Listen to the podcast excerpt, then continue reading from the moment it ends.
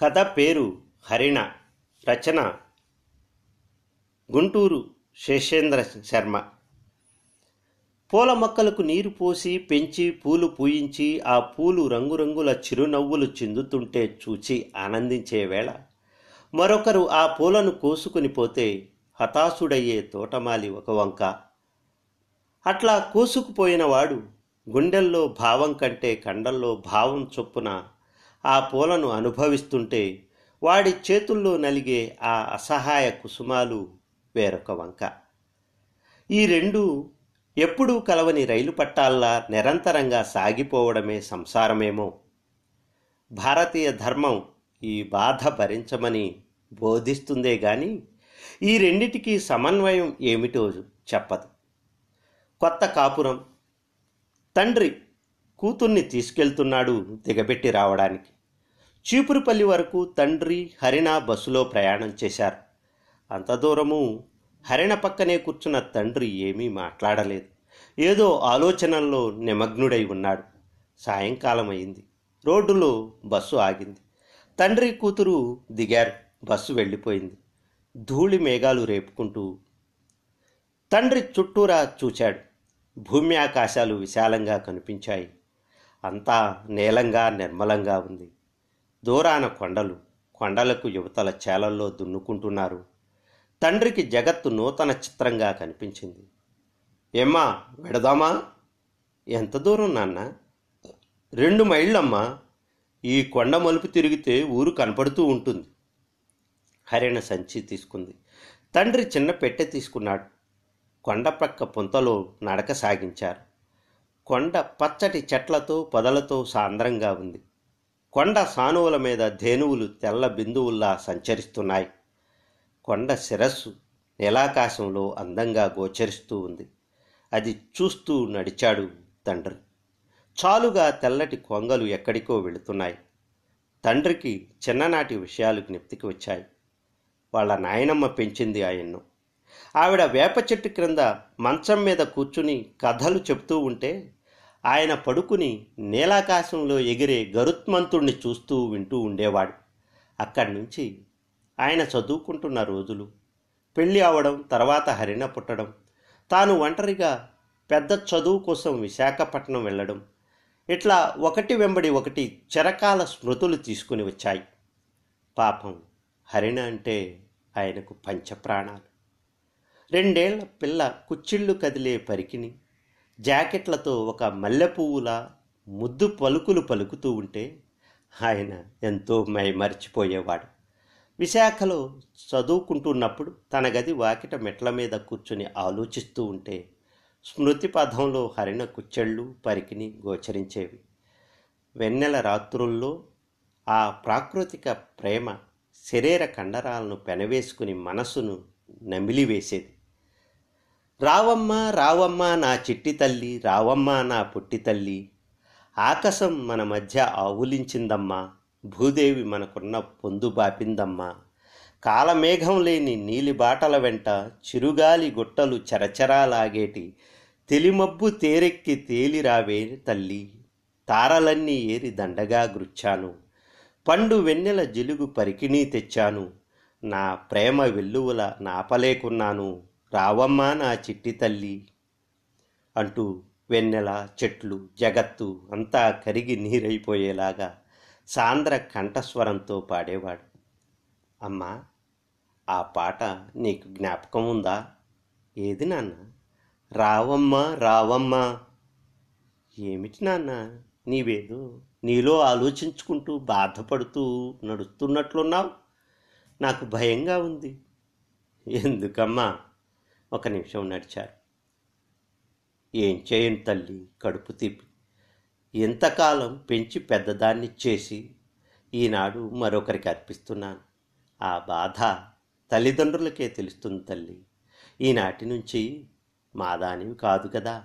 ఆ భావం మనసులో తోచినప్పుడల్లా గుండెల్లో ముళ్ళు గురుచుకున్నట్లుగా ఉంటుంది.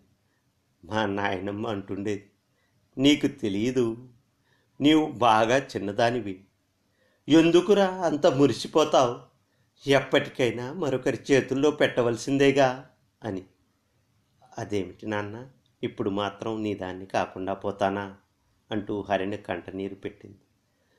అవును తల్లి ఎందుకు కాకుండా పోతావు? ఎప్పటికీ నీవు నా చిట్టి తల్లివే అంటూ వెనక్కి తిరిగి హరిణ తల మృదువుగా నిమిరాడు. హరిణ కన్నీరు చూసి ఏమిటి తల్లి? నేనెంత మూర్ఖిణ్ణి? పసిపిల్లవాడిని అయిపోయాను. నీవెప్పుడూ నా కూతురువేనన్న సంగతి మర్చిపోయాను. ఎవరూ దాన్ని భగ్నం చేయలేరు. దాన్ని భగ్నం చేయలేరు. నీవెక్కడుంటే ఏం? నీవు చల్లగా ఉంటావు తల్లి. అదిగో ఆ కొండవాగు చూచావా? ఎంత అందంగా స్వచ్ఛందంగా పరిగెత్తూ ఉందో. మొగలి పొదల్లోంచి ఆ వాగు ఈ కొండకు ముద్దు కూతురులా ఉంది. వాగు నడుమ ఇసుకలో కళ్ళు మూసుకుని ఒక కొంగ నిల్చొని ఉంది. పువ్వులు విరిసినట్లున్నాయి వాసనలు గుబాలిస్తున్నాయి. ఒకలి మొగలి మొగ్గ కోసుకుని వస్తానుండు అంటూ జేబులో చాకు తీశాడు నాన్న. వద్దు నాన్న పాములుంటాయేమో వద్దు అస్తమానం అవుతూ ఉంది. వెడదాం పదండి. ఉండమ్మా తండ్రి గబగబా పంచాయతీ పట్టుకుని వాగులో నడిచి వెళ్ళి మొగలి పొదలు చేరాడు. మగ్గ కోసం వెతుకుతున్నాడు. సంధ్యారాగం సెలయేటి తరగల్లో త్వరగలిస్తూ ఉంది. పలచని మబ్బు చారలకు పారాణి పూస్తూ ఉంది. తూర్పున పూర్ణిమ చంద్రుడు కనిపిస్తున్నాడు. చెట్లలో పొదల్లో చీకట్లు ఆవరిస్తున్నాయి. పుంతలో తంగేడు పూలు వికసించి మిలమిల్లాడుతున్నాయి. ఆయన మొగ్గ తీసుకుని వచ్చాడు. హరిణ మురిసే నవ్వుతో మగ్గ తీసుకుని సంచిలో ఉంచుకుంది. మెల్లగా నక్షత్ర బాలలు ఒకదాని వెంబడి ఒకటి ఆకాశంలోకి చేరాయి. కిలకిలా నవ్వులు లొలికిస్తున్నాయి. ఆ రాత్రి జగత్తంతా పండు వెన్నెల వెళ్ళి విరిసింది. హరిణ జడలో పెట్టుకున్న మొగలి రేకుల పరిమళం నాలుగు దిక్కులా వ్యాపించింది. ఇంటికి నూతన కాంతి విస్తరించింది. భర్త హృదయాన్ని మధురానురాగ భరితం చేసింది. తెల్లవారి తండ్రి వెళ్ళిపోయాడు. భర్తకు పాతికేండ్లు కూడా నిండలేదు. జీవితంలో విరిసి విరియని మొగ్గ. హరిణ అంతే. అన్యోన్యంగా అనుభవం లేని సంసార యాత్ర గడుపుతున్నారు. ఒకనాడు భర్త బడి నుంచి వచ్చేసరికి హరిణ వంట పని పూర్తి చేసుకుని వెనక ఉన్న వాగుకు వెళ్ళి బిందెతో నీళ్ళు తెచ్చింది. భర్త వచ్చాడు. భోజనం పెడుతూ ఏమండి? మనకి ఇల్లు బాగాలేదు. మరో ఇల్లు చూడరాదు అంది. అదేమిటి హరిణ? ఇంత చక్కగా ఉంటే బాగాలేదంటావు? పైగా ఇంటివారు మన వాళ్ళు కూడాను. ఇంకో మంచి ఇంటికి వెళ్ళవచ్చు గాని ఇంత మంచి పొరుగు ఎక్కడ దొరుకుతుంది? అసలు కారణం ఏమిటి? మీకేమండి మగవారు? ఎన్నైనా చెప్తారు నేనొక్కతనే ఇంట్లో ఉండాలి. నాకు భయంగా ఉంది బాబు. భయం ఏమిటి చిత్రంగా ఉంది. ఊళ్ళో మన వాళ్ళ ఇంట్లో నీకు భయమైతే నీకెంతకంటే మంచి ఇల్లు నేనెక్కడ తీసుకురాను? అంటూ భోజనం ముగించి చేతులు కడుక్కున్నాడు. హరిణ మళ్ళీ ఆ ప్రస్తావన తెలియదు. రెండు మాసాలు గడిచాయి. విరామం లేకుండా వర్షాలు కురుస్తున్నాయి. ఇంటి ప్రక్క వాగు గట్లు తెంచుకొని ప్రవహిస్తూ ఉంది. భర్త జోరువానలో తడుస్తూ బడి నుంచి వచ్చాడు. కడుపులో దహించుకొని పోతూ ఉంది. ఇంటి తలుపు వేసి ఉంటే ఒకటి రెండు సార్లు తలుపు కొట్టాడు.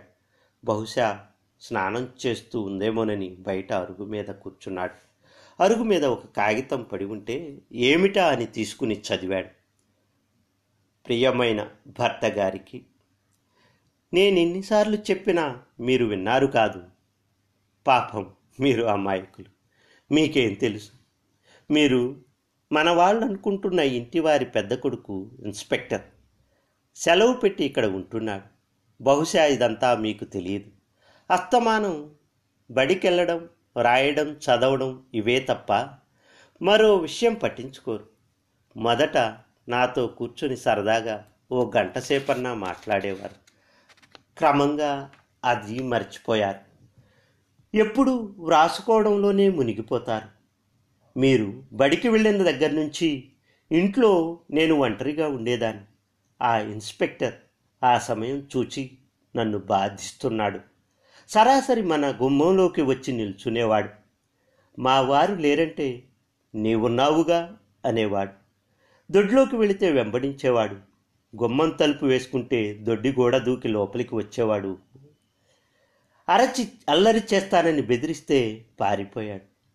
ఒకసారి స్నానం చేస్తూ ఉంటే నా మీద తాను తింటూ ఉన్న శనగలు చల్లాడు. ఈ హింస పడలేక వాళ్ళ అమ్మతో చెబుదామని చూచాను. కానీ ఏమవుతుందోనని ఊరుకున్నాను. నేనే నీకు ఈ దుర్బుద్ధి వద్దని హెచ్చరించాను. నీవు లేకుంటే బ్రతకలేనన్నాడు. భర్తతో చెబుతానని బెదిరించాను. నీ జీవితం నాశనం చేస్తానన్నాడు. నీ చెల్లెల్లాంటి దాన్ని నా భర్త అమాయకుడు నన్ను హింసించవద్దని బ్రతిమాలుకున్నాను. కానీ లాభం లేకపోయింది. ఇవాళ ప్రొద్దుట మీరు బడికెళ్ళిన రెండు క్షణాలకే అతడు మన ఇంట్లో ప్రత్యక్షమయ్యాడు. నా మీదకు ఒక ఫోటో విసిరివేసి చూడు ఇట్లాంటి కాపీలు ఒక అరడజన్ నా దగ్గర ఉన్నాయి. ఇంకా ఎన్ని డజన్లైనా తీయవచ్చు అంటూ నిల్చున్నాడు. ఛీ అవతలకు పో పశువా! నీకు స్త్రీ అంటే ఎంత అగౌరవమా? నిన్ను నాశనం చేస్తాను నాకు కోపం వచ్చిందంటే జాగ్రత్త అన్నాను కోపోద్రేకంతో. కానీ అతడు వికటాట్టహాసం చేస్తూ మంత్రాలతో చింతకాయలు రాలవే అమ్మాయి ముందు ఆ ఫోటో చూడు అందులో ఎంత అందంగా ఉన్నావో నీవు అనేసరికి ఆశ్చర్యచకితురాలున్న ఈ ఫోటో చూచాను. నా గుండెలు ఆగిపోయాయి ముచ్చెమటలు పోశాయి. ప్రపంచమంతా తలక్రిందులవుతున్నట్లు అనిపించింది. నా అవస్థ చూసి మేఘాలు ఉరిమినట్లుగా అతను నవ్వుతూ ఉన్న నవ్వు నా చెవుల్లో ప్రతిధ్వనించింది. హరిణ అబ్బా ఎంత అందంగా ఉంది నీ పేరు. అంత అందంగానూ ఉన్నావు నీవు. నగ్నంగా స్నానం చేస్తుంటే అదృష్టవంతుణ్ణి చూసే భాగ్యం కాకుండా మా మేడ మీద నుంచి ఫోటో తీసే భాగ్యం కూడా అబ్బింది. స్పెషల్గా ఎన్లార్జ్ చేయించాను. నీ నగ్న సౌందర్యం నా మిత్రుల్ని ఉక్కిరిబిక్కిరి చేసింది. నా ప్రేయసి అని చెప్పేసరికి ఎంతో అసూయపడ్డారు. ఎందుకు ఈ వాయిదాలు హరిణా? అవునంటావా? కాదంటావా? ఏదో తేల్చు. ఇవాళ ఒక్కరోజే గడువిస్తున్నాను. రేపు సమాధానం చెప్పకపోయావంటే ఈ డజన్ ఫోటోలు ఊళ్ళో పంచిపెడతాను. నీకు నాకు సంబంధం లేదంటే మాత్రం ఎవరు నమ్ముతారు? ఆలోచించు నీ బ్రతుకంతా నా గుప్పెట్లో ఉంది. రేపు సమాధానం చెప్పు అంటూ వెళ్ళిపోయాడు. రావణాసురుడు అంటే ఏదో పుస్తకాల్లో కథే అనుకున్నాను. నిజంగా లోకంలో అట్లాంటి వారు ఉంటారనుకోలేదు నేను ఒప్పుకోకపోతే ఆ ఫోటోలు మీకు చేరతాయి. అందరికీ చేరుతాయి. నన్నెవ్వరూ నమ్మరు. నాన్న మొహం ఎట్లా చూచేది? ఈ బాధలు అవమానాలు భరిస్తూ ఎట్లా బ్రతికేది? ఆడదాని బ్రతుకు అరటాకన్నది ఇందుకేనేమో. ఈ అభాగ్యురాలు అందుచేత తన జీవితాన్ని ముగించుకుందామని నిర్ణయించుకుంది. మిమ్మల్ని వదిలిపెట్టి వెళ్తున్నాను. క్షమించండి. మరో జన్మలో కలుసుకుందాం. పాపం. మా నాన్న ఏమైపోతాడో? భర్త చేతులు వణికాయి. ఎలక్ట్రిక్ షాక్ కొట్టినట్లు లేచి తలుపు గట్టిగా కొట్టాడు. హరిణ! హరిణ! అని అరిచాడు. నీకు భయం లేదు. హరిణా! పర్వాలేదు హరిణా! అంటూ అరిచాడు. నాలుగు దిక్కులా మారు మురుగేటట్లు రోదసి కుహరం బ్రద్దలయ్యేటట్లు పిలిచాడు. చుట్టుపక్కల వారు వచ్చారు. తలుపు బద్దలు కొట్టి తీశారు. అతి దారుణమైన దృశ్యం. మల్లె మొగ్గ లాంటి హరిణ మసిబొగ్గు అయిపడి నేల మీద కిరోసిన్ వాసన గుప్పుమంది. ఎంత ఏడిస్తే ఏముంది? అది వట్టి కట్టె. హరిణ మల్లె పువ్వుల్లో మొగలి రేకుల్లో పండు వెన్నెల్లో దశ దిశల్లో ప్రకృతిలో కలిసిపోయింది. హరిణ నల్లటి నుదుటి మీద తండ్రి తన నుదురు నుంచి అంత భయపడ్డావెందుకమ్మా? అని విలపించాడు. నీకేం తెలుసు నాన్న? అంటూ ప్రతిధ్వనించింది విదూరు ఆకాశంలో ఒక అబల పురాతన అసహాయ కంఠస్వరం. రాలేడు రాలెడు పండుటాకుల పరంపరలో చివురించు రెమ్మలో వ్రాలెడు సంజలు మృదు కరమ్ములు విచ్చడు పచ్చుసస్సులో నీలిమలో భ్రమించు ధరణీస్థలి అంతటా నిండియున్న ఆ కాలగతి స్వరూపులను కాంచి వధించుటయన్న శక్యమే.